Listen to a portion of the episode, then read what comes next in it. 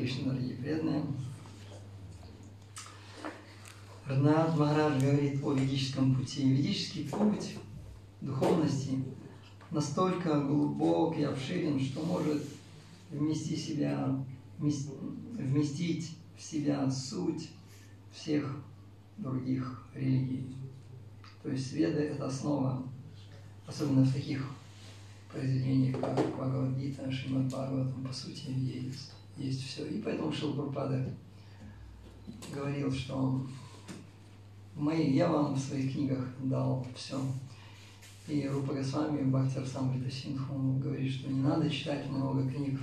Что значит не надо читать много книг? Это значит, нужно просто читать книги Шрила Прабхупады. Вот это вот значит, не надо читать много книг. Надо читать книги Шрила Прабхупады. В глубоком почтении склонимся перед всеми вайшнавами, слугами Господа, которые, подобны древу желания, способны удовлетворить желание каждого и полны сострадания ко всем падшим и обусловленным душам.